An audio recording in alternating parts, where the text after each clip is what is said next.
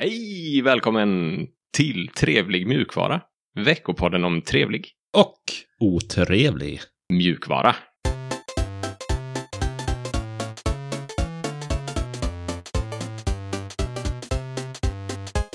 Ja, mitt namn är Sebastian och med mig har jag Alex som vanligt. Hallå Alex.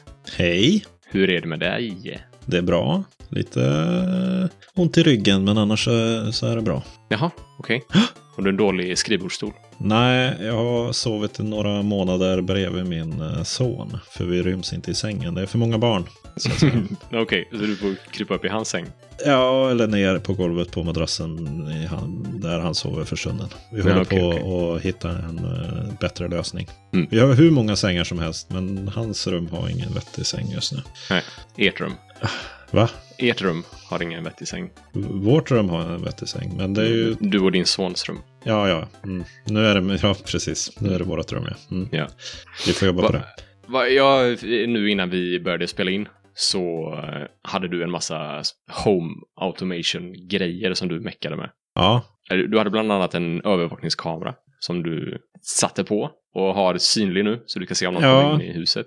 Ja, jag måste ju hålla koll på om det dyker upp. Jag ska få en offert från en byggare. Och då märker jag inte av om de är där uppe och knackar på och håller på. Så då får man hålla ett öga på det där. Just det. Och så hade du någon liksom rumsvärmare som du också kunde sätta på och stänga av med ditt gränssnitt. Ja, det är för att hålla en vettig temperatur på kontoret här nere. Vi har ju normalt sett ingen värme nästan på nedervåningen. Så... Då får man automatisera det. Mm. Så då har vi en sensor som håller reda på vad det är för temperatur och som den går under en viss grad, då drar den igång. Mm. Ja, jag tycker det är fascinerande att du har automatiserat grejer och att du har liksom ett gränssnitt som du styr typ allting i ditt hus med. Jag efterfrågar fortfarande en genomgång av dina grejer. Ja, det kan vi... ta här framöver någon gång om det finns intresse. Vad ska vi prata om den här veckan då? Den här veckan så kommer vi kolla på Truth Social till en början, som jag tror är Trumps nya sociala nätverk på något sätt. Det ska bli superspännande att höra om. Sen har vi lite kortisar. Vi kommer snacka lite om Steam Deck, Tim Sweeney, Epic. Ja, det låter ju som ett fullspäckat avsnitt. Men först, nyheter.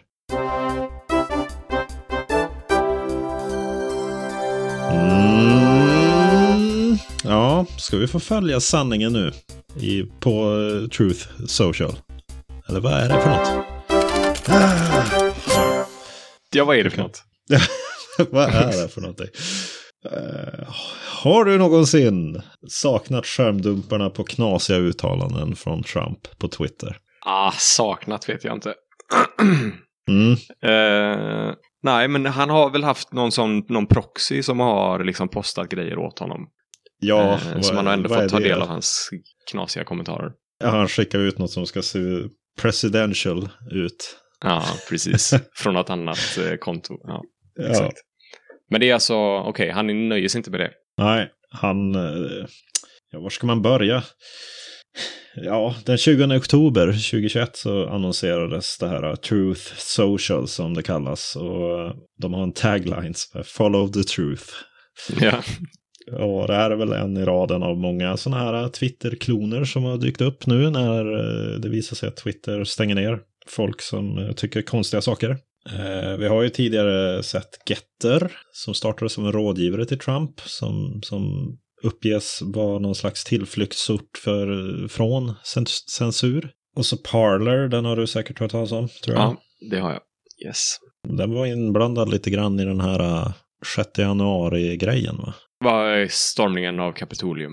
Ja, det finns ju ett gäng, och nu så har det ju annonserats då den här Truth Social, och den skulle... Tanken var att den skulle gå live på President's Day den 21 februari, men pushades till mars. Okay. De har ju haft lite problem, kan man ju säga. En grupp som utger sig för att kallas... Eller... De utger sig för att kallas...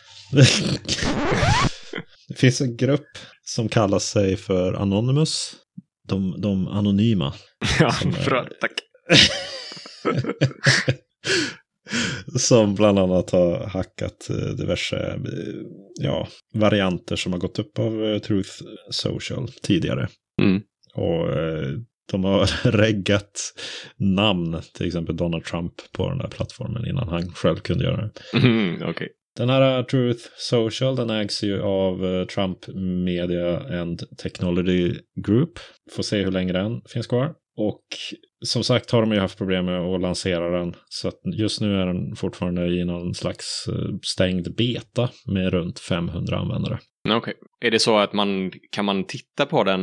Är det liksom read-only eller är den helt låst för de som inte har inbjudan? Jag har inte provat med VPN, men när man går in på den från Sverige så står det någonting om att du har exkluderats härifrån. Du får inte, okay. Här får inte du komma och hänga. Nej, just det. Men enligt uppgift så kan man som användare posta sanningar eller truths. Ja, istället för tweets. Förstår jag. Ja. Nej, jag blev så full i skratt när jag läste det här, för det är ju som någon parodi eller jag vet inte vad det är för något. No. Det är så absurt. Ja. Och sen kommer användare kunna dela andras sanningar då med retruths. Nej, okej. Nej, jag skojar bara med. Nej! Det är sjukt. Herregud. Och plattformen kommer såklart att ha ett nyhetsflöde eller truth feed. Ja, just det. Mm. Ja, det är absurt. Vad händer om man skriver någonting som inte är sanning då? Ja, det blir ju en sanning då. Jaha, okej. Så man genererar sanningar i det här? Ja, det är fantastiskt. Ja, okej. Ja, det är knappt man kan skämta om det. Det är liksom på riktigt. Ja. Men det bygger på Mastodon. Ja, det är intressant. Mm. Det är klart.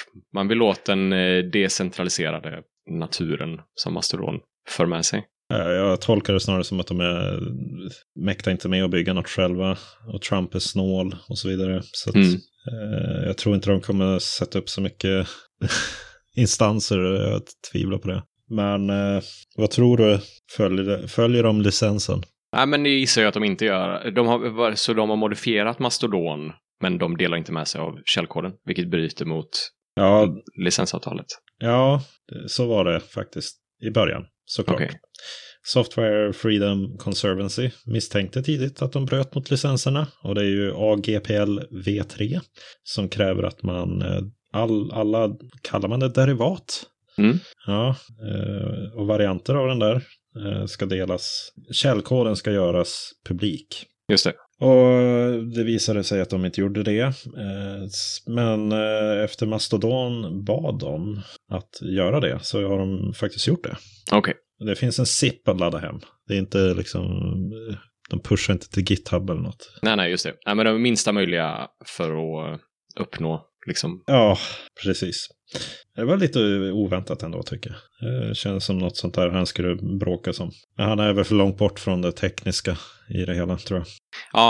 Ja, precis. Han har säkert svårt att fatta sig på det där. Ja, så snart kan vi se fram emot nya skärmdumpar från hans skrivbord. Mm, just det. Är du sugen på att skaffa ett konto på Truth Social? Jag vet inte. Jag tror inte det. Det känns som att jag skulle hamna på någon lista eller något. Det känns inte som min... Jag vet inte vad jag ska få ut av det mer än att forska i konstigt beteende. Eller Nej, precis. Jag är lite intresserad av hur de kommer hantera folk som snackar skit om Trump på den plattformen.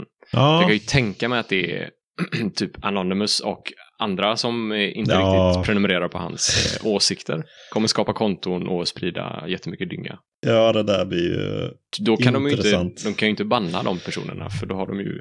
Då gör de ju samma grejer. Ja, precis. Nej, vi får se vad de håller sig till för standard. Mm. Lite snacket på nätet, eller ett citat snappade jag upp som jag tyckte var lite roligt. Nu är det inte roligt, för nu har jag sagt att det var roligt, men... Truth Social kommer att hålla sig till sanningen lika mycket som Demokratiska Folkrepubliken Korea håller sig till demokrati. Tack. Mm. Tack.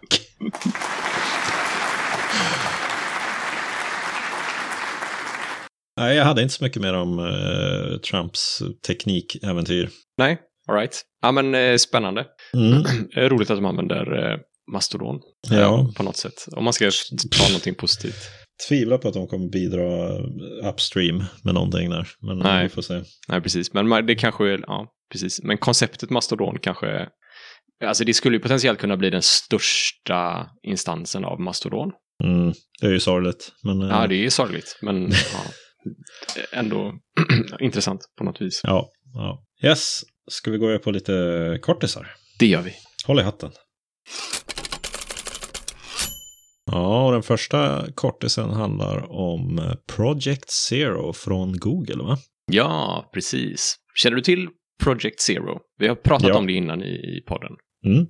Det är ju Googles projekt där de jobbar för att informera om Zero Day-sårbarheter. Alltså sårbarheter som inte är kända sedan tidigare. Och de företagen eller organisationerna som blir informerade har 90 dagar på sig att fixa de här sårbarheterna. Mm. Och nu har de släppt en liten rapport om hur det såg ut mellan 2019 och 2021. 2021? Yeah. Ja.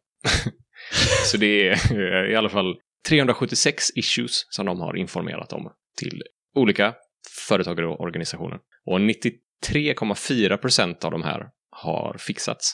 Vilket är superbra. Yeah. Och det finns liksom några som inte är, några har markerats som won't fix och några är bara ofixade. Mm. Och det är framförallt Microsoft, Apple och Google som har informerats om de här sårbarheterna. De har ju mycket mjukvara som finns ute på datorer och enheter runt om i världen. Ja, just det. Linux har fått 25 stycken issues rapporterade till sig. Mm. Och de är faktiskt snabbast per bugg eller per sårbarhet. Yes! Du tog klappen upp hela resten av tiden. Ja, okej, du får några sekunder till på det. Jag kör a cappella här. Ja. Så snittet är 25 dagar för Linux. Mm. Vilket är grymt. Det är ju bara kernelbuggar, så att det tar ju lite extra tid att få ut fixen ut i distributionerna och så vidare, såklart. Ja. Oracle är långsammast med 109 dagar per bugg i snitt. Okej, ja. Så får man ju säga att det är ett ganska litet dataset också. Så det kanske är en orättvis jämförelse. Men ja, så ser det ut. Ja, det vill ta med och säga att det går snabbast i Linux-världen. Ja, precis. Helt rätt. Toppen. Tim Sweeney versus EAC på Linux. Vad är det som har hänt här nu då? Ja, men precis. Han har blivit intervjuad och fått lite frågor om EAC på Linux. Och framförallt riktat mot Fortnite. Som är ett av Epics största spel, eller det största spelet. Och han säger att Fortnite kommer inte släppas officiellt på Steam Deck. Nej. Som är Valves nya sån handhållna apparat. Ja, men han hatar ju Valve. Ja, men han gör ju det. Han säger att det är för att de inte kommer kunna stoppa hackare med EAC på Linux. Han menar att det finns för många variabler med custom kernels och olika inställningar man kan göra på Linux för att det ska vara liksom rimligt och stoppa dem på ett bra sätt. Mm. Även om EAC nu funkar på Linux som vi har pratat om tidigare. Mm. Ja, så Fortnite är för stort, säger han, för många spelare. För mycket pengar man kan tjäna på fusk. Ja, känns som att han har någon personlig agenda där. Mm. Det kan ju finnas en viss sanning i det han säger, såklart. Men man får ta det med en nypa salt, tror jag. Ja, men ja, jo, precis. Det får man göra. Men det är ju svårare att stoppa på Linux. Definitivt. Det kan det vara. Check my deck. Jag hörde på att säga fel, men... Yes. Det var deck du sa, va? Ja, jag sa deck, va? Ja. Mm. Vad är det? Nu närmar vi oss det officiella releasedatumet för Steam Deck. Det är den 25 februari släpps den. Om en dag när vi spelar in det här avsnittet. Och då är det intressant att veta hur många av dina spel i Steam som du kan spela på Steam Deck. Alla spel är inte kompatibla, många är kompatibla. Vilka är det? Så det är ett verktyg som heter Check My Deck släpptes för ett par veckor sedan. Och nu har Steam också släppt sin egen variant av den här Check My Deck. Och det är helt enkelt, du loggar in eller skriver in ditt Steam-ID i det här verktyget och så får du upp ditt bibliotek. Och så listas alla spel du har och om de går att spela på Steam Deck. Men är inte det där samma sak som ProtonDB? De har ju också någon deck verified. Ja, men det här... Aha, okej. Intressant. Det visste jag inte. Ja, det kan vara bra med alternativ. Ja, men det är ju fint med en officiell, tycker jag. Och då är det ju folk på Steam eller på Valve som har testat spelen. Och så blir det så schysst. Ja, det där är deck, verified deck eller vad det kallas. Det är något som sätts som en flagga på spelen i Steam-databasen. Och jag tror att ProtonDB läser av dem. Ja, just det, precis. De läser av datan som Valve fyller i. Ja, fräckt. 41% av spelen jag har går att spela på Steam Deck. Ja, det var inte så illa. Du har en massa gamla grejer som... Ja, det har jag. Ja. Och över hälften är unknown, så de är inte testade än. Så jag misstänker att siffran är ännu högre än så. Är det någon som är denied? Ja, det är 4% av mina spel är unplayable. Har du något exempel? Ja, det har jag. Battlerite, Duck Game, Insurgency och Z1 Battle Royale. Det är mina unsupported. Mm-hmm. Insurgency? Det finns ju till Steam, Linux. Det gamla Insurgency. Ja, den står som unsupported i alla fall. 762 spel är spelbara eller bättre. Hur många spel har du? Totalt. Jaha, jag tänkte. Totalt. Men det ökar för varje dag när de testar nya spel och så vidare. Ja. Så ser det ut. Då går vi in på lite meta då.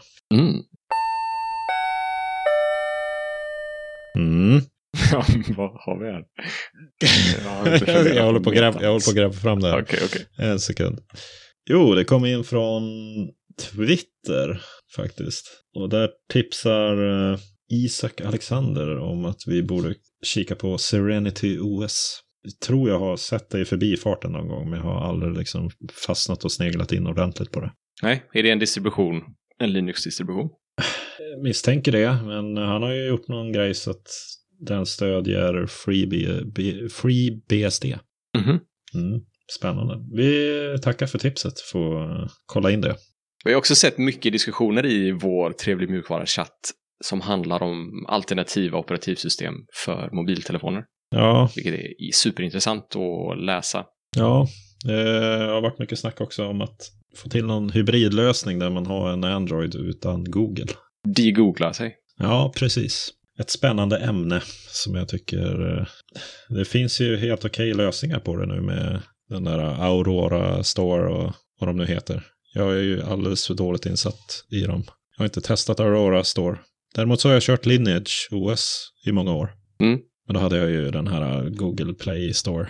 Men det var väldigt, väldigt skönt att slippa alla andra förinstallerade grejer. Det var en ren upplevelse. Just det, ja, det vill man ju åt. Inte den här bloatwaren som finns överallt. Är man intresserad av alternativa operativsystem till mobiltelefoner så kan man gå med i vår chatt och säkert läsa historiken och ställa frågor, för att det finns folk som verkar jätteduktiga på det. Ja. Och ligger i framkant och testar massa nya saker och sådär.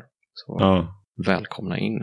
Jag vet inte om den är öppen eller inte, men det finns en kanal på Matrix också som heter Fria mobiler.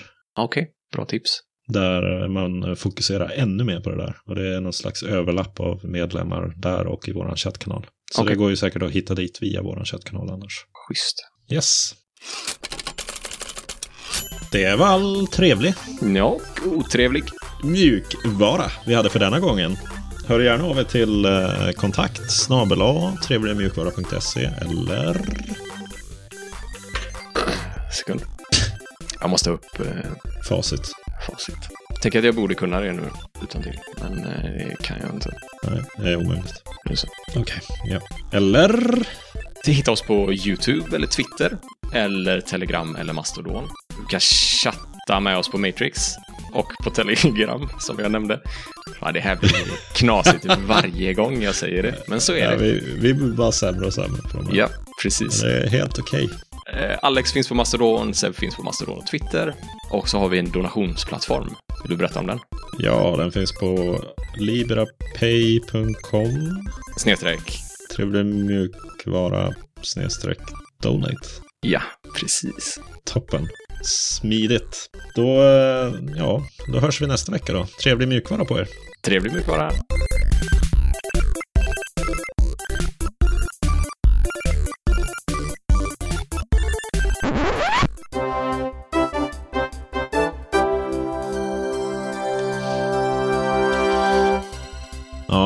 Ska vi få följa sanningen nu? I...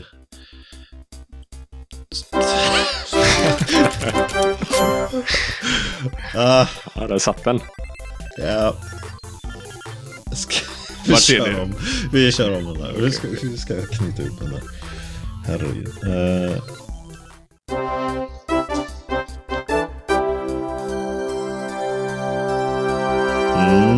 Ja, vi trodde att vi skulle få följa sanningen nu, men så mycket annat som den där karln spottar ur sig så håller det inte riktigt. Herregud. Okej, en gång till. Okej.